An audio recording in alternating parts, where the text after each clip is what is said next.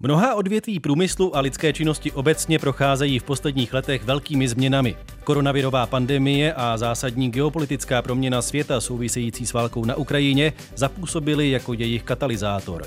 Do nové doby vstupuje i automobilový průmysl, který byl v posledních desetiletích páteří českého hospodářství i exportu.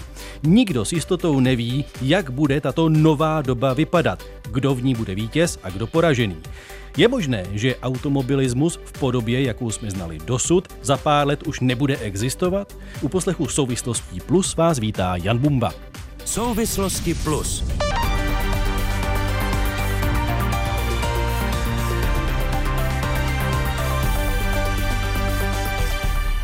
Hosty naší debaty dnes jsou šéf-redaktor serveru Autovík.cz Vladimír Rybecký. Dobrý den. Dobrý den. Partner poradenské společnosti EY Petr Knap. Vítejte. Dobrý den. A výkonný ředitel Institutu cirkulární ekonomiky Pavel Zedníček. Dobrý den. Hezký den. Začněme prosím pánové tím, jaká je situace teď, jak jsou na tom automobilky a pro přehlednost vezměme nejprve ty, které působí v Česku. Pane Knape, jaká je teď situace automobilek? Pestrá. Ty evropské obecně bych řekl, že trpí víc než eh, některé z těch azijských, takže vlastně máme dost různý obrázek i na ty hlavní hráče, kteří vyrábí v Česku na finalisty. Potýkají se s řadou výzev, Zmínil jste válku na Ukrajině, která je zasáhla a zasáhne ještě s některými surovinami. Potýkají se s tou celkovou změnou, kterou jste naznačil v úvodu, to znamená, že automobilový průmysl prochází určitou katarzí. No a samozřejmě potýkají se s normálními problémy, které tu máme, což je inflace, což je nedostatek pracovníků na některých pozicích a tak dále a tak dále. Takže doba není úplně jednoduchá. Mě zaujalo, jak říkáte, řadou výzev. To v poradenské společnosti používáte místo slova problémy? A to používáme s tím, že pořád věříme, že se dá zvládnout. Ano. Eh, pane Rybecký, jak to vidíte vy? V čem třeba jsou ty největší výzvy, když zůstaneme u toho slova? Já bych se ještě trošičku vrátil. Já bych, eh, pokud mluvíme o automobilovém průmyslu, mm-hmm. to rozdělil na dvě části. Co se týče automobilek, což jsou velikánské společnosti, ty samozřejmě řeší obrovskou spoustu problémů, které se kupí v poslední době. E, nicméně jejich hospodářské výsledky jsou docela dobré a celkem se jim daří ty problémy zvládat, protože jsou velké a dokáží na to docela e, dobře reagovat. Ale vedle toho důležitou součástí, v podstatě polovinou, jsou dodavatelské firmy, což jsou ve velké části poměrně malé společnosti, je to důležité i z hlediska českého automobilového průmyslu a ty jsou na tom mnohem hůř, protože ty nemají takové rezervy, těm nikdo tolik nepomáhá jako automobilkám, moc se o nich nemluví a ty bojují s těmi problémy, které se týkají celého průmyslu mnohem složitějším způsobem a ty jsou skutečně ve velkých existenčních problémech. Jak silným problémem je přetrvávající nedostatek komponentů, pane Rybecký? To je veliký problém, nicméně zatím se ho daří svým způsobem řešit tak, že automobilky jsou ziskové. To znamená, daří se jim přecházet na výrobu těch aut, na kterých dokáží vydělat víc, to znamená klesá celkový objem výroby, nicméně daří se produkovat taková auta, na kterých se dá vydělat. Samozřejmě evropské automobilky na tom jsou mnohem hůř, protože k některým komponentám mají dál eh, než třeba jejich azijští konkurenti. To se týká nejenom čipů, ale spoustu dalších eh, komodit, které jsou zde. Eh, nicméně v ve výhledu i v souvislosti s událostmi posledních týdnů, eh, tak se objevují hrozby dalších a dalších komponent a surovin, které ve velmi krátké době na automobilový průmysl dopadnou. A tam je opravdu zatím těžké odhadovat, co všechno to ještě způsobí. Takže eh, zatím se to dařilo všechno zvládat, zatím se daří zvládat i třeba problémy, které se týkají vysokých cen energií. Mm. Nicméně jsou tady velké hrozby toho, co ještě bude dále následovat, protože zdaleka nejsme na konci toho, eh, kde jsme se četli všechno, co je nedostatkové. Pane Knape, když mluvíme o chybějících komponentech, všichni jsme samozřejmě slyšeli, četli o čipech. Je to ale ten hlavní problém? V tuhle chvíli to je jeden z těch hlavních problémů, přidávají se k němu tedy další. Já jenom zdovolím ještě drobunké upřesnění pro posluchače. To, že jsou na tom finalisté dneska dobře, nebo byli loňský rok z hlediska finančních výsledků, je do značné míry, abychom nezapomněli tím, že mají své banky a své leasingovky. Ty jsou dneska mnohem větším přispěvatelem zisků a mezi těmi dodavateli musíme rozlišovat. Ti menší, komoditnější jsou pod strašlivým tlakem. A když, pardon, říkáte finalisté, tak to znamená teda... Myslím automobilky typu ta Toyota Škoda u nás, auto. Hyundai, Škoda Auto nebo Volkswagen. Hmm Takže jako i mezi těmi dodavateli jsou velikánské rozdíly. Ti největší hráči jsou na tom, bych řekl, velmi podobně jako, jako ti finalisté. Takže čipy jsou jeden z přetrvávajících problémů a teď slýcháme v posledních týdnech hlasy, že ten problém bude přetrvávat klidně do roku 2024 a to je dost dobře možné. A přidává se to, co dneska máme akcelerováno v Evropě Ukrajinou, ať už jsou to kovy typu nikl nebo i základní železná ruda nebo věci, které se nám právě projeví třeba s odstupem několika měsíců. A Samozřejmě pak další problém, ještě který jsme tolik neříkali, jsou dopravní kapacity a schopnost vůbec za rozumnou cenu ty věci dostávat, ať už mezikontinentálně nebo třeba jenom z té Ukrajiny v uvozovkách. Já jsem před nějakými pár měsíci v Interview Plus hovořil s Martinem Jánem, top manažerem Škody Auto. Mimo jiné jsem se optal s jistou drobnou nadsázkou, když chybějí čipy, tak proč nevyrábějí nějaká jednodušší auta s menším množstvím čipů? On zase s mírným pousmáním odpověděl v tom smyslu, že to prostě už není možné. Pane Rybecký, opravdu ta cesta zpět je zazděná, není, neexistuje. Ony automobilky, pokud to jde, tak samozřejmě hledají cesty a vyrábějí takové verze, které umožňují aspoň částečně ty čipy eh, buď to nahrazovat, nebo nahrazovat jiným, anebo je omezovat, ale ono to není tak jednoduché, protože ve chvíli, když dojde eh, k zásadní výměně těch čipů za nějaký jiný, tak je potřeba projít eh, celým procesem homologace a to je nesmírně složité a dlouho to trvá. A ty automobilky do toho zatím eh, se snaží nejít, protože to je pro ně obrovská komplikace s tím, že sami nevědí, jestli skutečně, když dojde k nějaké zásadní změně ve výrobním programu, tak jestli ta změna bude dlouhodobá, anebo jestli zase za nějakou dobu nastane zase nějaký nový problém, který by se týkal i těch čipů. Takže jako já bych řekl, že automobilky se tomu přizpůsobují, samozřejmě hledají cesty, jak ten výrobní program uspůsobit tomu, co je k dispozici, ale není to snadné řešení a řekl bych, že ten rok 2024 možná je ještě optimistický na to, aby celý ten problém byl vyřešen, protože zvýšit objem výroby čipů je záležitost, která se dá dosáhnout až za několik let. To znamená, eh, tady vlastně řešení pro automobilový průmysl je, je jedině v tom, že poklesne poptávka po čipech od jiných odvětví, které hmm. se v současné době dostaly daleko před automobilky a spotřebovávají víc a platí víc a lépe odebírají než ty automobilky, takže automobilky musí doufat v to, že se ta situace, co se týče spotřební elektroniky a spousty dalších odvětví, stabilizuje natolik, aby těch čipů začal být zase dostatek, tak jako tomu bylo před dvěma lety. Já jsem touto otázkou, jaké typy aut vlastně vyrábět, si připravoval i půdu pro dotaz pro Pavla Sedníčka z Institutu cirkulární ekonomiky, protože by mě zajímalo, co vlastně jsou automobily a automobilová doprava z pohledu cirkulární ekonomiky. Mm-hmm. Možná jenom, abych právě trošku zarámoval i tu moji roli v té dnešní diskuzi, tak si myslím, že přesně můžu přinést eh, ten pohled eh, práce s materiály. Kdybych jenom, možná jenom velmi krátce mm-hmm. tu cirkulární ekonomiku představil, tak to představím eh, na energetice, protože smyslem energetiky je poskytovat energii co nejefektivněji ve své podstatě celého toho oboru, elektřinu, teplo a tak podobně. Smyslem cirkulární ekonomiky je poskytovat materiály co nejefektivněji. Bavíme a to se, se může o... týkat i automobilového přesně průmyslu tak, teda? Přesně tak. A bavíme se o těch klíčových materiálech a surovinách, které tady zazněly který eh, v tom automobilovém průmyslu jsou klíčový. Je to samozřejmě ocel, plasty a tak podobně. A když jste se ptal ehm, na, na vlastně roli automobilového průmyslu v cirkulární ekonomice, tak eh, my se na to díváme eh, trošku šířeji a za nás ta definice cirkulární ekonomiky je vlastně poskytování potřeb a služeb s co nejméně materiály. A v ten moment samozřejmě se dostaneme úplně do jiné roviny, než jenom, eh, řekněme, té lineární ekonomiky, kdy eh, něco vyrobíme, prodáme a pak už se o to nestaráme, ale otevírá to vlastně celý spektrum eh, příležitostí a výzev. A když bych se to pokusil teda zase nějak zúžit, Jasně. říkáte, že se na to díváte širším pohledem, tak jak jsem měl možnost číst a snad jsem správně pochopil, jedním z vašich motivů je, aby šlo třeba výrobky opravovat a sloužily co mhm. nejdéle. Není to opak toho, co chtějí prodejci aut? Tedy, aby si lidé došli pro nové auto každé tři nebo čtyři roky? Určitě tohle, to, co zmiňujete, je vlastně ten nejzásadnější business model teďka pro automobilové společnosti a funguje. Nicméně uh, skrz cirkulární ekonomiku se otevírá vlastně několik jiných příležitostí. Samozřejmě bavíme se o celý jako sdílený ekonomice, to, že každý auto vlastně nemusí, samozřejmě může, za předpokladu, že to pro ně dává smysl, ale já jsem třeba i z generace, která už si uh, vlastně nový auto nemůže až zase do takové míry dovolit. Takže myslím si, že i v, i v kontextu toho, kdy se bavíme o třeba dostupnosti bydlení, dneska trošku jako uteču, ale vrátím se zpátky, a vlastně dnešní generaci možnosti dosáhnout na bydlení, tak si myslím, že podobně je to i s dostupností aut pro mladší generaci a jak vůbec bude schopná pořídit si nový auto. To znamená, i v ten moment se vlastně vyskytují nové příležitosti, řekněme i pro mladší generaci, která mm-hmm. už je otevřená i jiným způsobům. Mus, musím říct jednu věc, my se ještě k té otázce jasně, jasně. třeba i sdílené ekonomiky nebo obecně změny životního stylu dostaneme mm-hmm. v průběhu této debaty, ale dovolte mi ještě se vrátit k automobilkám, autům, typům aut jako takovým. Eh, pane Knape, je v zájmu autoprůmyslu tedy, aby z automobilů bylo spotřební zboží s krátkou životností? To si úplně nemyslím.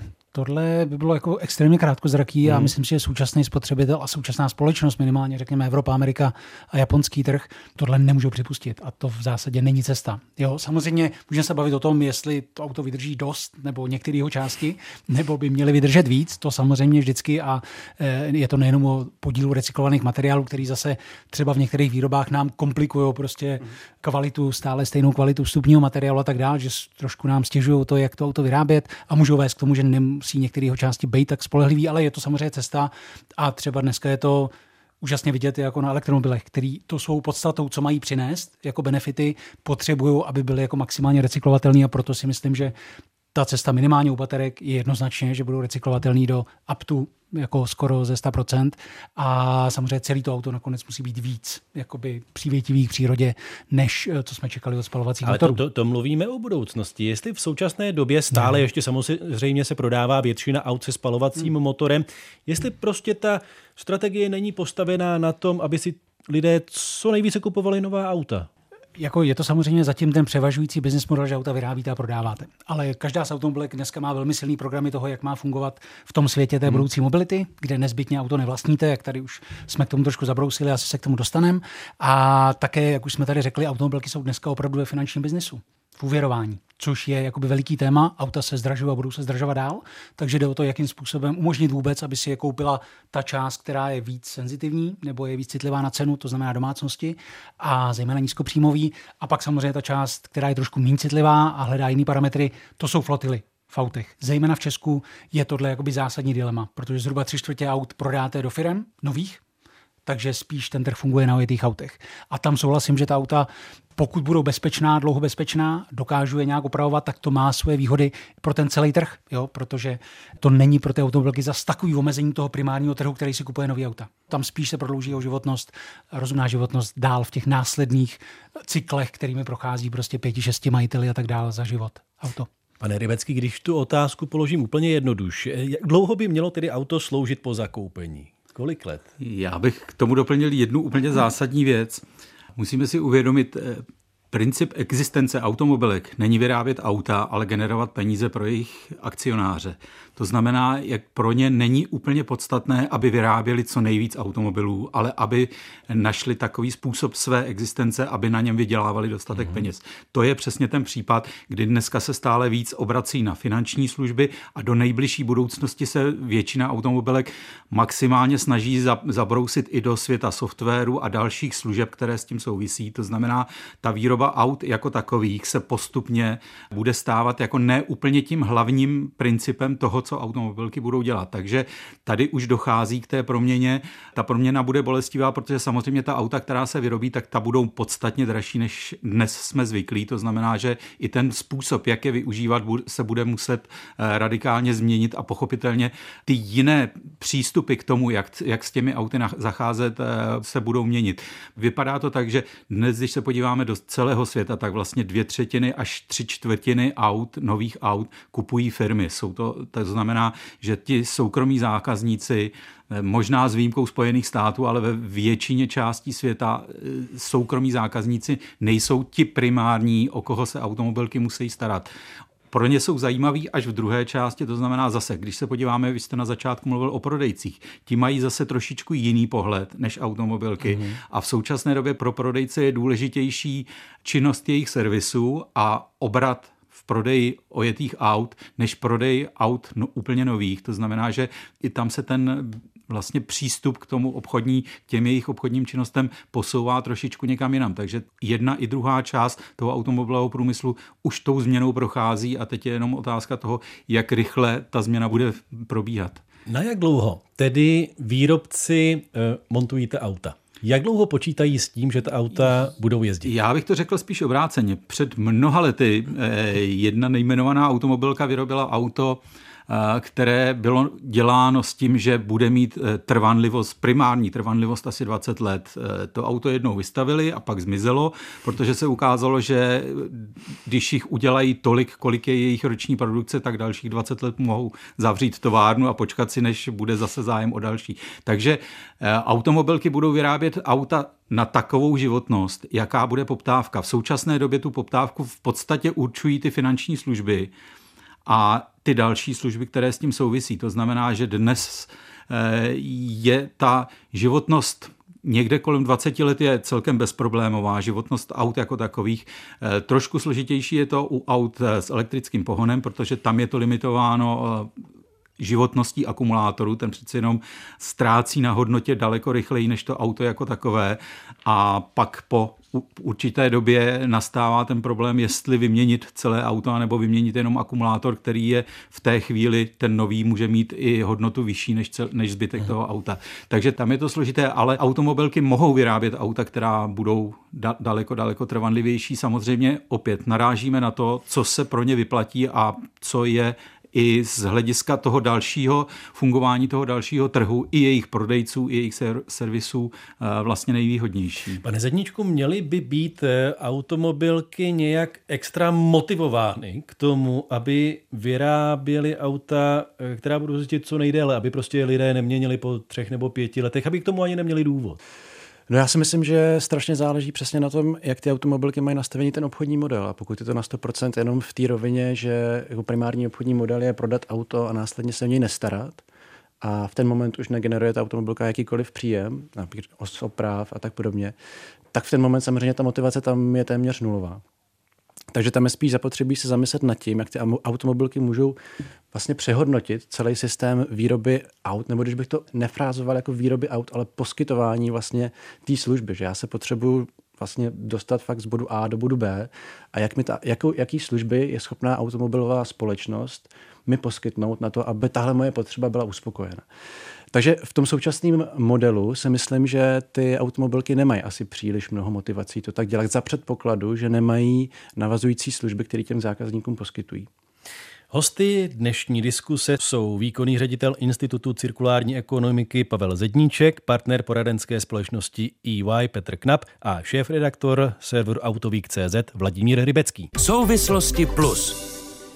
My jsme začínali tuto diskusi tezí, že autoprůmysl prochází zásadní změnou. Já vám ji nechci vnucovat, můžete mi ji samozřejmě rozporovat, pokud budete chtít, ale pokud eh, souhlasíte s tím, že opravdu jsme teď uprostřed nějaké změny, tak co je hlavním motorem, když jsme u těch aut, této změny? Je to tlak na větší ekologičnost provozu, nebo je to nedostatek surovin, nebo je to ještě něco úplně jiného? Proč vlastně dochází k té změně, pane Knape? No těch vlivů je několik zásadních. Ono, když to srovnáte s jinými odvětvími, tak se zdá, že automobilový průmysl jako takový je zřejmě na čele toho, čím budou všichni procházet, anebo už prochází větší nebo menší míře, a to je vlastně určitá dekarbonizace mm. celé ekonomiky. A to je jeden ze zásadních vlivů v Evropě demonstrovaný velmi silnou, ale nejenom v Evropě, ale demonstrovaný silným tlakem regulačním, to znamená, jak ta auta mají vypadat, kolik mají vypouštět emisí a tak dále. Pak je tu samozřejmě zákaznický pohled, to znamená zákazník dneska, a to jsme tu před těma pár minutama úplně nezdůraznili, když jsme se bavili o té životnosti, ale životnost fyzická je jedna věc, ale morální zastarávání je dneska veliký problém taky. Spousta lidí nemá to auto jenom pro dopravu z bodu A do bodu B, ale má ho jako statusový symbol, jako něco, co má být prostě zajímavé technologicky a, a poskytovat určitý adrenalin a tak dál. Takže zákazník dneska čeká mnohem víc softwaru, mnohem větší individualizaci, mnohem větší přívětivost, eh, propojení s telefonem a tak dál. Tohle všechno prostě pro to auto dneska už začíná být jako naprostá to, Pardon, jenom, já vám do toho teď eh, skočím, když jsem právě mluvil eh, s Martinem Jánem, tak jsem mu říkal, že já jsem přesně ten opačný zákazník, který o nic z toho nestojí, ale zjevně zákazníci jako já jsou v drtivé menšině. Ne, ne, určitě pro vás auta nějaká najdeme, ale, ale jako každý prostě segment má svoje priority. Takže zákazník jako určitě má taky tenhle ten tlak. No a pak jsou pochopitelně automobilky, který se nějakým způsobem snaží ekonomizovat, jak to tady bylo, pochopitelně hledat ekonomický způsob, jak fungovat a vyrábět eh, se ziskem a za nimi ještě celý ten dodavatelský řetězec. Jo, nezapomínej, že to je opravdu komplexní odvětví a e, podle některých statistik prostě největší odvětví, který máme na planetě. Když to probereme se všema úrovněma, který, který zaměstnávají auta, mají 30 až 50 tisíc komponentů. Tohle je prostě jako strašně složitý výrobek, který navíc musí být velmi bezpečný, jak tady padla homologace, a musí zároveň ale splňovat dneska už atributy pokročilého technologického spotřebního zboží. Takže není to jednoduchý produkt a má kolem sebe ohromné ekosystémy. Těch, kdo ho prodávají, těch, kdo ho servisují, těch, kdo to financují a tak dále. Pane Rybecký, eh, tlak na ekologičnost eh, výroby a provozu je ten hlavní, který eh, vlastně způsobuje onu změnu? Je to jedna ze součástí. Když se podíváme na všechna ostatní průmyslová odvětví, tak nenajdeme žádné jiné, kde by se v tak často a v tak krátkých intervalech měnily legislativní podmínky pro to, co můžete uvádět na trh. Samozřejmě ty emisní limity jsou jedna z toho, ale jsou další, které se týkají bezpečnosti. V současné době se vše ještě komplikuje tím, že je potřeba eh, plnit nějaké normy, které se týkají komunikačních systémů, protože ta auta eh, jsou propojená čím dál víc a to samozřejmě sebou přináší další a další složité záležitosti, které je potřeba plnit. Takže když se na to podíváte, eh, tak automobilky jsou vlastně nutné nuceny neustále sledovat obrovskou spoustu nových a nových předpisů a zákonů, aby věděli, co budou moct za dva až tři roky vyrábět. Eh, a ty změny skutečně zasahují v podstatě do celé konstrukce těch vozidel. Takže to, co bylo možné bez problémů vyrábět někdy před deseti lety, tak dnes už není vůbec, nepadá v úvahu, že by se něco takového mohlo prodávat a mohlo přijít na trh. V tom se automobilový průmysl dostal vlastně pod tlak eh, legislativy a těžko s tím eh, může něco dělat. V dávnější minulosti nic takového nebylo. Tak v podstatě kromě bezpečnosti, tak ten automobilový průmysl neměl žádný velký tlak kterému by se musel přizpůsobovat. A zároveň my víme, že historie je lemována omily, které často byly činěny v dobré víře. Před pár dekádami se hledělo jako na spásu na biopaliva, aby se po pár letech zjistilo, že to vlastně tak vůbec nebude. Pane Zedníčku, můžeme vůbec vědět, která cesta je správná? Ono není moc cest, kdybych to vlastně nějakým způsobem parafrázoval protože, jak už tady bylo zmíněno třeba panem Knapem, tak Evropa není sama v rámci té dekarbonizace a vůbec cesty uh, dostat společnost do roku 2050 na uhlíkovou neutralitu a Samozřejmě automobilový průmysl je zásadní. My se tady hodně bavíme o těch provozních emisí a to je eh, emise, které vzniknou při spalování paliv a tak podobně, což dneska je pořád zásadní část celkového toho dopadu. Je to asi zhruba 80% vlastně emisí z toho automobilu po celý jeho životní cyklus a těch zbylých 20% je v těch materiálech, jako je ocel, plasty a tak podobně. Samozřejmě s tím, jak se bude dekarbonizovat celý ten energetický mix, tak bude výrazně narůstat poměr vlastně emisního dopadu těch, těch materiálů, to, co vlastně do těch aut dáváme, ocel a tak podobně. Mm. A bude čím dál tím větší vlastně pozornost se klást přesně na to, jak můžeme to auto v úvozovkách co nejefektivněji vytvořit tak, aby potom eh, při celém životním cyklu toho automobilu ta emisní stopa byla co nejnižší. Takže já no, ale si... jak, to, jak tohle jde dohromady s tím, co taky říkal Petr Kap, tedy, že pro řadu lidí je to statusová záležitost, nebo že od toho auta chtějí vlastně nějaký adrenalin. Dá se to skloubit? Myslím si, že určitě bude furt segment trhu, který tohle bude vyžadovat a automobilky na něj budou reagovat a je to úplně v pohodě. Ale myslím si, že se vytvoří úplně jiný segment trhu eh, z generace, jako jsem já, která opravdu se spíš potřebuje dostat z toho bodu A do bodu B. Takže oni, oni vás posluchači vlastně... ne, nevidí, takže mladší jasně, generace. Jasně, mladší generace. A zároveň si myslím, že ty hodnoty, přesně jak se tady zmínilo, statusový hmm. Eh, přístup k tomu mít nejlepší technologie v tom autě, to jsou vlastně nějaké hodnoty. Že jo?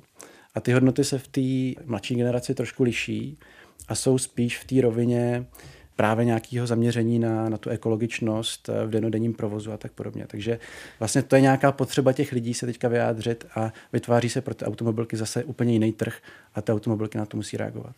Pane Knapé, je v tuto chvíli v zásadě rozhodnuto o tom, že budoucností jsou elektromobily?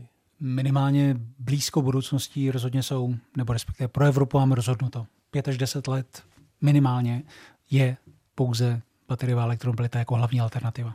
Kde a jak se ta auta budou nabíjet? To samozřejmě musíme řešit jako souběžně a asi neodstavovat překotně jaderné elektrárny, což konec konců si myslím, že teď si uvědomujeme. Ne, budeme prostě nabíjet z té sítě, budeme muset nabíjet chytrou sítí, tak aby se balancovali.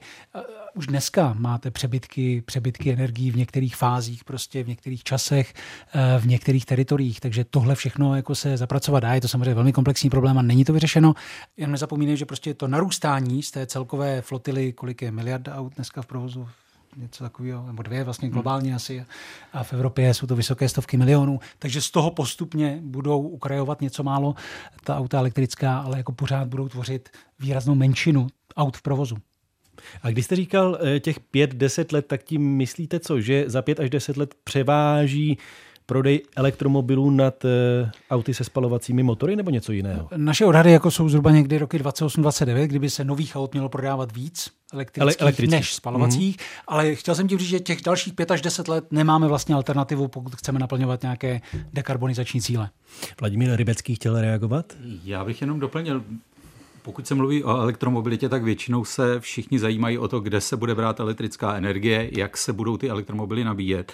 To je hlavní, nejvíc diskutovaný problém, ale já bych řekl, a není to jenom můj, moje myšlenka, ale jako vy, mluvili jsme o tom i s několika zástupci, nejvyššími představiteli několika automobilek. Zcela zásadní problém pro nejbližší roky Eh, pro elektromobilitu je dostatek surovin pro to, aby se dali vyrábět akumulátory. Ono se zase, mluví se hodně často o lítiu, což není ten největší problém, ale jsou zde eh, další kovy, to znamená kobalt, nikl, je potřeba obrovská spousta mědi.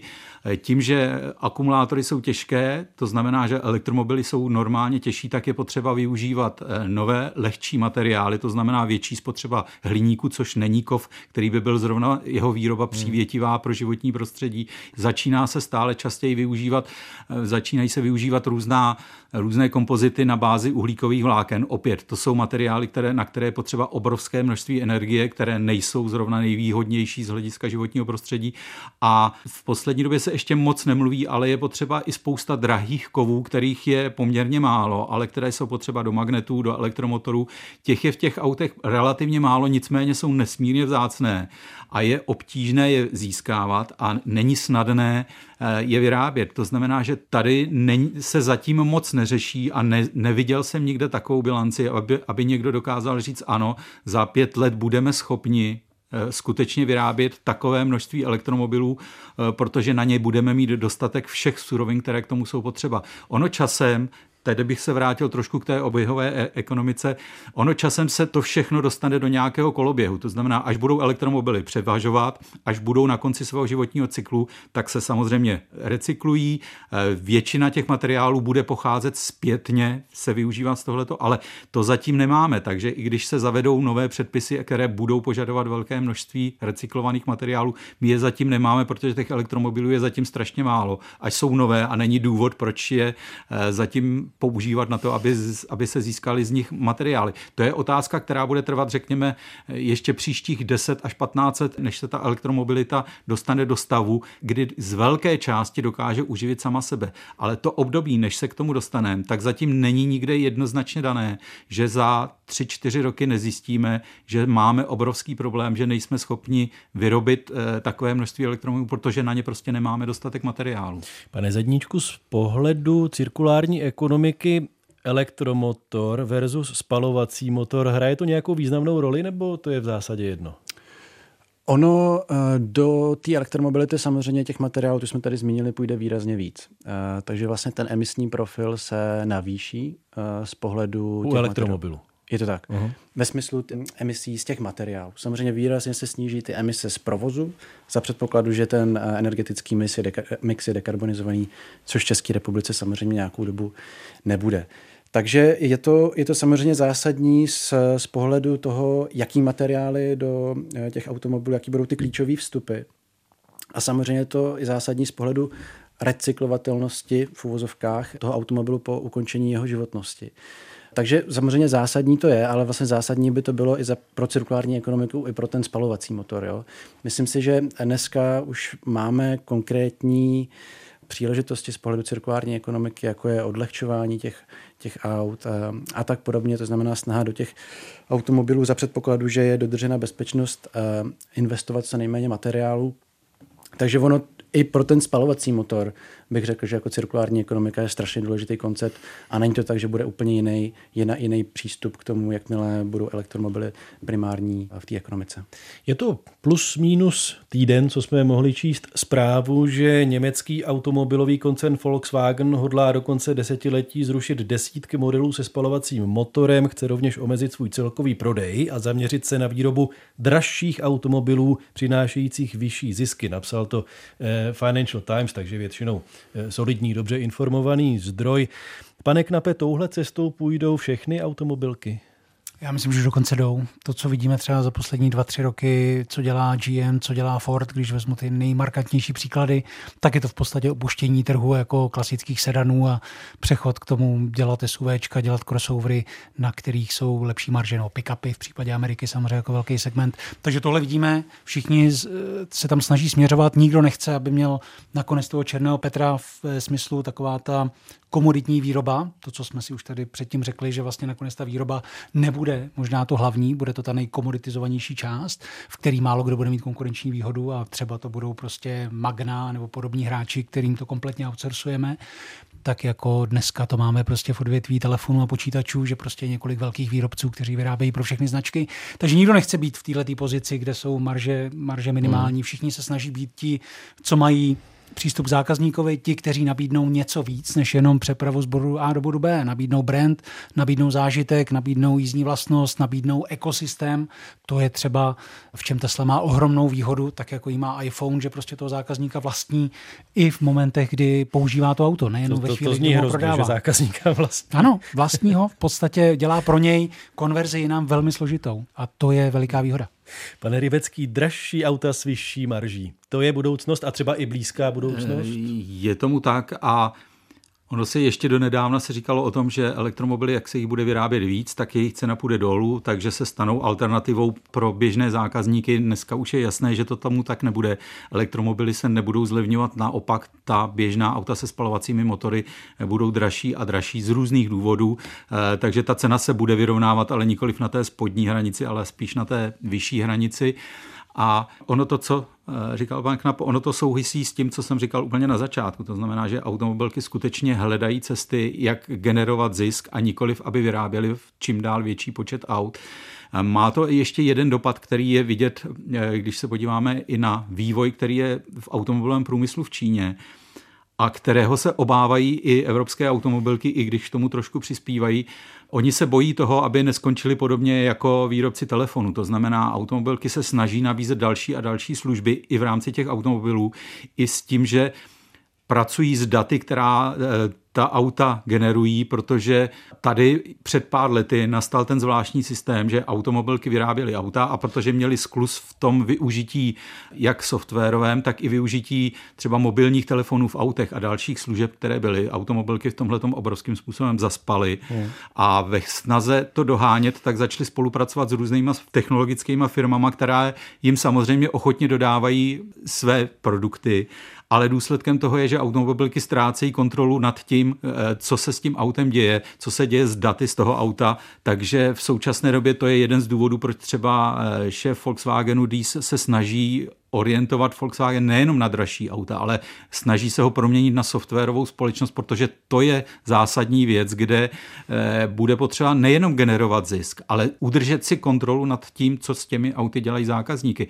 A ono, že to je velkou hrozbou, to bylo vidět třeba před rokem na autosalonu v Šanghaji, kde samozřejmě všichni se zajímali o to, jaká jsou auta, jaké jsou elektromobily, ale hmm. tam zcela zásadním způsobem eh, technologické společnosti, jako je Huawei, jako je Alibaba, jako je Baidu, tak ty tam vystavují představovali své produkty, své služby, které byly součástí aut různých značek. Ta auta, a to bylo od těch nejvýznamnějších výrobců, které jsou velkými konkurenty, ale ta auta v podstatě už dneska prezentovaly jejich služby to, co v současné době evropské automobilky třeba s Amazonem, s Googlem a s dalšími se snaží nějakým způsobem spolupracovat. Snaží se udržet s nimi krok a snaží se nad tím udržet kontrolu, ale nejsem si tak úplně jistý, že jsou v pozici, aby tu kontrolu skutečně udrželi a pak ten automobilový průmysl se může skutečně dostat i do, do toho velkého problému, že skončí podobně jako, jako, to, jako výrobci telefonů. Pane Zedníčku, pokud je to tak, že je velmi pravděpodobné, že z aut se stane luxusnější zboží než dnes,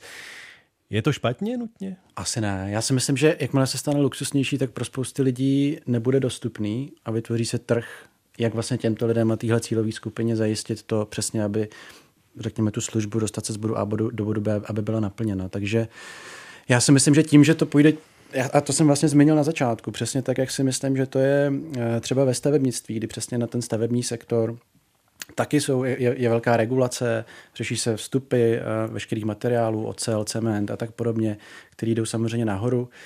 A, a celkově se prodražuje celkově ta výstavba a, a bydlení pro občany. Tak uh, otázka, jestli automobilový průmysl nepůjde podobnou cestou a v ten moment, jestli se nebudou vytvářet vlastně alternativní služby pro uh, zákazníky, který furt budou mít potřebu se dostat z bodu A do bodu B, ale nebude to pro ně dostupný. Takže Špatně to není, je to asi trh eh, a zase ten trh zareaguje na tu potřebu i jiným směrem. Hosty jsou šéf-redaktor serveru Autovík.cz Vladimír Rybecký, partner poradenské společnosti EY Petr Knap a výkonný ředitel Institutu cirkulární ekonomiky Pavel Zedníček. Posloucháte diskuzní pořad Souvislosti Plus. Premiéra ve středu po 20. hodině večer na Plusu. A pojďme, pánové, teď prosím k té společenské změně, která je spojená také s užíváním automobilů. Já znám třeba řadu mladých lidí ve věku do 30 let, kteří ani nemají řidičský průkaz, ani ho nikdy nechtějí, nechtějí vlastnit auto. Já teď po telefonních linkách pozvu do naší debaty Miroslava Havránka, ředitele České informační agentury životního prostředí CENIA, který působí také v Centru pro otázky životního prostředí Univerzity Karlovy. Dobrý den, pane Havránku. Dobrý den. Zajímá mě váš pohled na to, jestli se tedy mění celkový pohled na automobilovou dopravu. Tam je dobrý se podívat jak eh, na ty budoucí trendy, o kterých tady hovořili kolegové, ale já zkusím i, i maličko retrospektivní pohled eh, do minulosti, co nám vlastně ukazují data. A byť eh, jako ta sdílená doprava může mít nějaký význam, tak vlastně v posledních pěti letech od roku 2015, kdy teda máme data, se nám v České republice uh, zvednul počet osobních automobilů o 1 milion, mm-hmm. 5 milionů na 6. No a to je vlastně trend, který ukazuje, že pokud tady bude nějaký decoupling mezi uh, rozdělení mezi tou potřebou dopravy a potřebou mít ten dopravní prostředek, tak ten z mého pohledu ještě zatím nenastal. Eh, před chvilkou... Ale jinak ano. bych podepsal, co tady kolegové říkali, protože, uh, protože ty trendy jsou ve světě poměrně silné a i do Čech přicházejí, takže tam asi žádný spor není. No a je to tedy otázka věku nebo možná toho, až člověk založí rodinu, tak eh, si uvědomí, že vlastně to auto potřebuje. A nebo je dost pravděpodobné, že dnešní děti a nebo dnešní mladí lidé budou využívat auta úplně jinak než jejich rodiče a prarodiče? To je trošku, to je, to je obtížná otázka, protože na to já vždycky říkám, o budoucnosti nemáme data. Máme jenom nějaké poklady, které, eh, které prostě vycházejí z nějaké naší zkušenosti. Eh, spíš se přikláním k tomu vysvětlení, nezachytil jsem, kdo to přesně řekl, a to je, že vlastně eh, tím, jak mladší generace odkládá trošku třeba zakládání rodin a tak dále, tak odkládá i vlastně tu potřebu mít ten dopravní prostředek. Není to vždy, není to všude, někteří vlastně ty uživatelé těch automobilů to mají jako takovou, um, takové jakoby životní moto, třeba nemít uh, automobil, ale, uh, ale myslím si, že tenhle ten trend jako není úplně zvratitelný. Zejména ne v naší vyspělé západní společnosti, která do jisté míry ten automobil furt má jako uh, takový symbol svobody nebo mm-hmm. volnosti nebo, uh, nebo něco takového. Takže tam k tomu zlomu určitě nedojde, jako že by to bylo z nuly na 100 a obráceně. Pokud eh, to bude tak, že se auta tak, jak je známe dnes, tedy vlastníme automobil, stojí nám před domem, občas ním někam jedeme, eh, pokud tento model už nebude tak běžný jako dosud, tak eh, čím by mohl být nahrazen, pane Havránku? No, ta sdílená ekonomika uh, obecně je asi cesta, kterou by se dalo jít. Uh, je samozřejmě uh, třeba si uvědomit, že velká část populace vlastně, nebo ne velká, ale jako signifikantní část populace vlastně má auto jako statusový symbol, to znamená vlastně mít auto je nějaká ukázka, řekněme, společenského statusu. Takže tam prostě je to taky další nějaká obstrukce nebo nějaký, nějaká překážka vůči, vůči té sdílené ekonomice. Ale myslím si, že tenhle ten trend s tím, jak prostě ta potřeba bude růst, další trend, který tohleto vlastně podporuje, je i to, že ty auta jsou čím dál tím dražší, bude o ně čím dál tím větší kompetice, ne tedy u nás, ale řekněme na nějakém světovém trhu. Světová populace nám roste poměrně jako dramaticky. Očekává se, že někdy do, do roku 2050 tady na té planetě bude něco mezi 8 eh, až 10 miliardama lidí, to je prostě o 3 miliardy lidí víc než, než teďkon a ty všichni budou poptávat tu dopravu. To znamená, ten automobil se bude stávat čím dál tím víc luxusnějším statkem i pro, eh, řekněme, širší vrstvu. Teď nemluvím přímo konkrétně o České republice, tak jako o z toho globálního pohledu. No a další věc je i ta jako transformace té, té automobilové dopravy směrem jako k větší elektromobilitě, hmm. kde to stání před domem vlastně bude i nějaká jako tak trochu jako třeba nutnost na to, aby ty um, um, vozidla bylo možné dobíjet nebo třeba se uvažuje v rámci udržitelné energetiky je používat jako nějaký vyvažovací komponent třeba v energetickém mixu, který obsahuje větší podíl obnovitelných zdrojů. Takže tam je celá řada jako možností, eh, jak tu automobilovou dopravu do toho eh, zapojit. No. Dají se očekávat skutečně velké změny v celkovém životním stylu, bydlení, práci, protože to všechno jsou okolnosti, které se vztahují i k dopravě a v dnešní době je to často doprava automobilová. Myslíte, pane Havránku, že teda se bude měnit ten životní styl? Já si myslím, že ta změna už probíhá a poměrně značně ji urychlil, uh, uh, právě urychlila pandemie covidu. Samozřejmě, že to není u všech profesí, ale my když jsme před pár lety sledovali nějaké vývojové trendy právě v oblasti technologií, tak tam byl jeden z takových trendů, který jsme nazývali virtuální přítomnost. No, to je prostě ta, ta kombinace toho home officeu, kdy místo toho, abyste vlastně dojížděl do práce každý den, tak dojíždíte do práce třeba dvakrát týdně, čímž jako snížíte svoji poptávku po té dopravě eh, o, o tři pětiny. Eh, je to, je to signifikantní a v době toho covidu se ukázalo, že je tady poměrně velká část profesí, které tohle nastavení vyhovuje, můžou v tom fungovat. Takže třeba tohle je trend, který určitě jako podporuje ten tlak na to snížení té mobility. Ty technologie v oblasti IT jdou dopředu snad ještě rychleji než, ehm, než eh, v oblasti právě té automobility, takže tam prostě si dovedu představit a už dneska existují prostě, že si vezmete brýle na virtuální realitu a jdete, jdete na poradu a vidíte tam ostatní kolegy, jo, takže neříkám teda, že to se děla, děje jako běžně nebo to, ale myslím si, že tímhle směrem prostě ten vývoj taky, taky míří. Dodává Miroslav Havránek, ředitel České informační agentury životního prostředí CENIA, který působí také v Centru pro otázky životního prostředí na Univerzitě Karlově. E, děkuji, že jste byl naším hostem. Naschledanou. Naschledanou.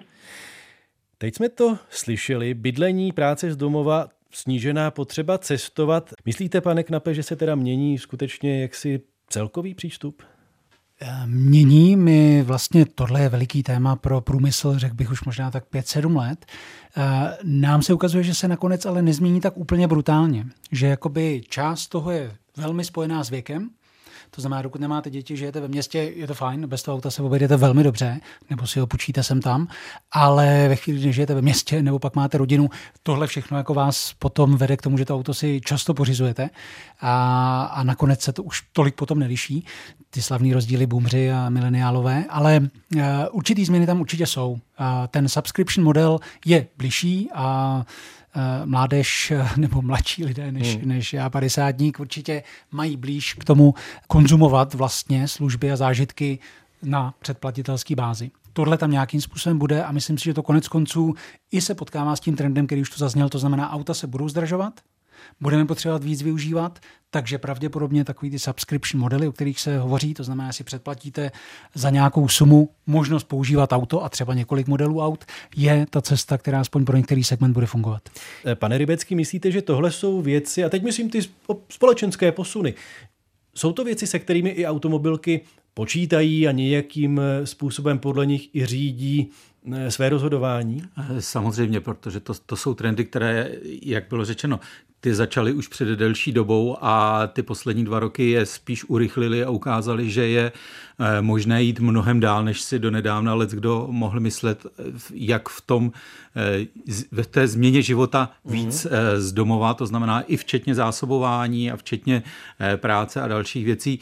Nicméně Eh, myslím si, že to, že bychom zůstali jenom sedět doma a nechali si všechno jídlo dovážet a komunikovali jenom eh, přes internet. A on to taky musí někdo něčím dovést? Samozřejmě, samozřejmě ty služby a ty další věci musí někdo zajišťovat, takže ono to nejde úplně pro všechny a myslím si, že to některým lidem to může na, dlouhodobě a naprosto stoprocentně vyhovovat, ale myslím si, že takových je menšina a že eh, ta komunikace, ten eh, sociální aspekt, ten je nesmírně důležitý a i když není pracovní, tak to, co jsme zažili teďka za ty dva roky, eh, spoustě lidem nechyběla práce, protože by museli něco dělat v zaměstnání, ale chyběla jim lepší komunikace mezi lidmi. A ono to i jako způsobilo spoustu dalších problémů, ke kterým se nechci teďka vracet, nicméně jako ty ty sociální důsledky toho, že lidi málo komunikovali v posledních dvou letech, jsou velmi závažné, takže eh, je potřeba, aby se lidi zase dostali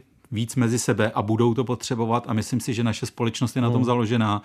Není to samozřejmě, není naprosto nezbytně nutné, aby toho bylo dosaženo tím, že každý ráno vyjde a sedne si do svého auta a někam odjede, aby mohl s někým komunikovat. Samozřejmě jsou tady další možnosti, jak využívat jak městskou dopravu, tak využívat i třeba ve chvíli, když potřebujete na, na, v rámci města, tak využívat menší, uh, úspornější auta na elektrický pohon, která si mohu půjčit nebo která mám k dispozici uh, v nějaké dostupné vzdálenosti. Takže ty způsoby dopravy se samozřejmě mohou a budou radikálně měnit. Nicméně Nicméně stále tady zůstane velká část, eh, kde ten přístup eh, bude vyžadovat, abych měl možnost někam odjet. To znamená pro, pro mnoho lidí, zvláště pro ty, kteří nežijí v centrech měst, eh, to auto je naprostá nezbytnost, protože samozřejmě ani to, ani to sdílené auto nebudou mít neustále před domem, protože ne v každé, ne v každé vesnici nebo v každém malém městě takováhle služba může fungovat, aby uspokojila úplně všechny.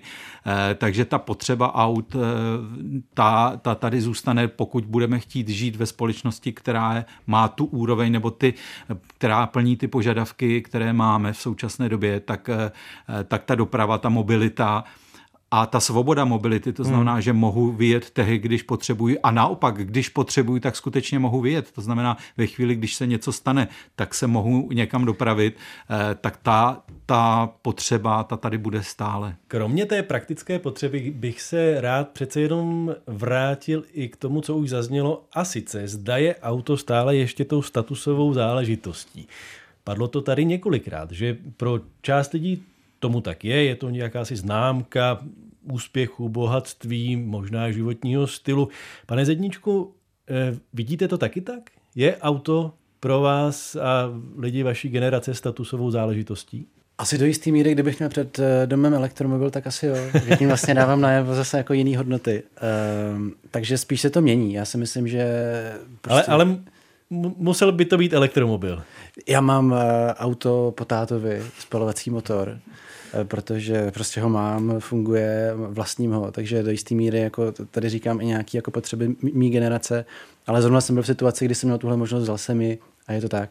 Takže chci tím říct, že a já si myslím, že taky strašně záleží na těch alternativách. Pokud se bavíme o, o tom, že sdílená eh, ekonomika je sice tady, ale nemyslím si, že určitě je v, takovým, v takový šíři, jak si lidé představovali před pěti až sedmi lety tak ono to strašně i záleží samozřejmě na té dostupnosti, jak moc vlastně je jednoduchý dneska pro člověka si to auto půjčit, jak moc je to bezpečný, jak moc je to vlastně nějakým způsobem přívětivý pro toho člověka.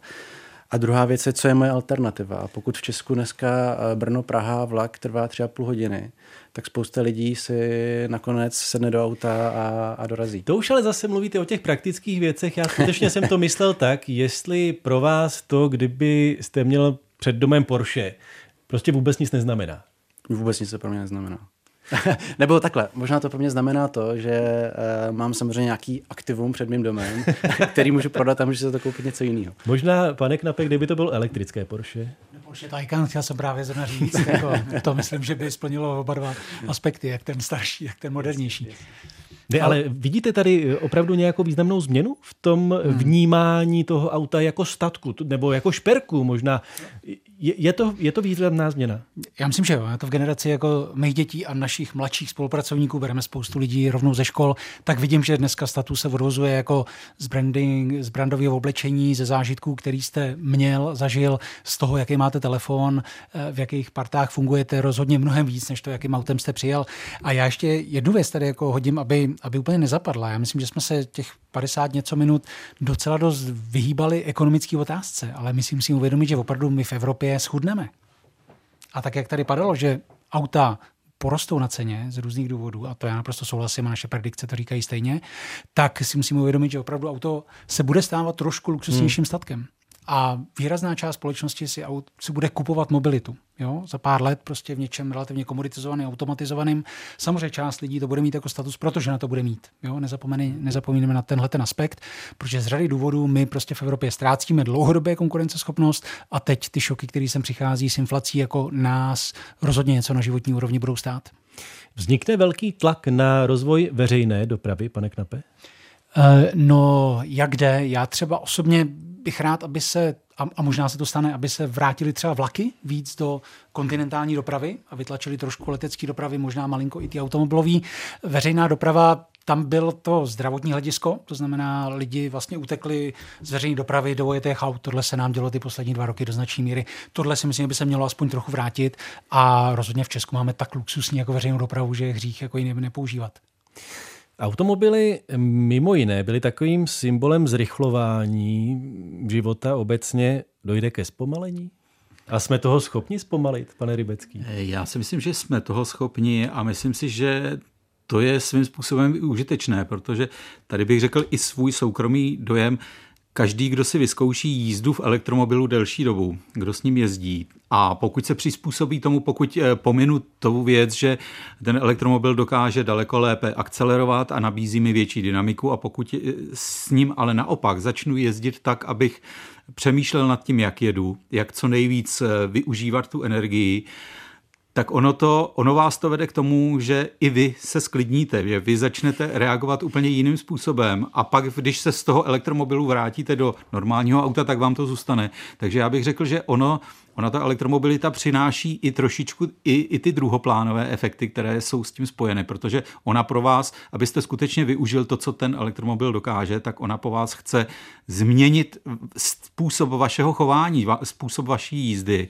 A pokud se tomu přizpůsobíte, tak to má na vás eh, v podstatě velmi pozitivní efekt. Takže ano, já si myslím, že je to možné, je možné jako se trošičku sklidnit, trošku zpomalit, eh, trošičku ubrat eh, v tom překotném tempu, které je které vlastně ani tak úplně nefunguje. Když se podíváme na eh, situaci, jaká je dneska v Praze, tak všichni hrozně spěchají, proto jezdí autem a proto neustále stojí na ucpaných silnicích, místo toho, aby stejný úsek projeli za poloviční čas metrem. Eh, takže ono to, ono to uspěchání ne vždycky má ten, správ, ten pravý efekt, eh, který by mělo přinášet. Dodává šéf redaktor odborného serveru Autovík.cz Vladimír Rybecký. Děkuji, že jste byl hostem této diskuse. Naschledanou. Děkuji za pozvání. Byl tu s námi i partner poradenské společnosti EY Petr Knap. Děkuji. Díky za pozvání. A výkonný ředitel Institutu cirkulární ekonomiky Pavel Zedníček. Děkuji vám. Díky moc. Takové byly souvislosti. Plus od mikrofonu se loučí Jan Bumba.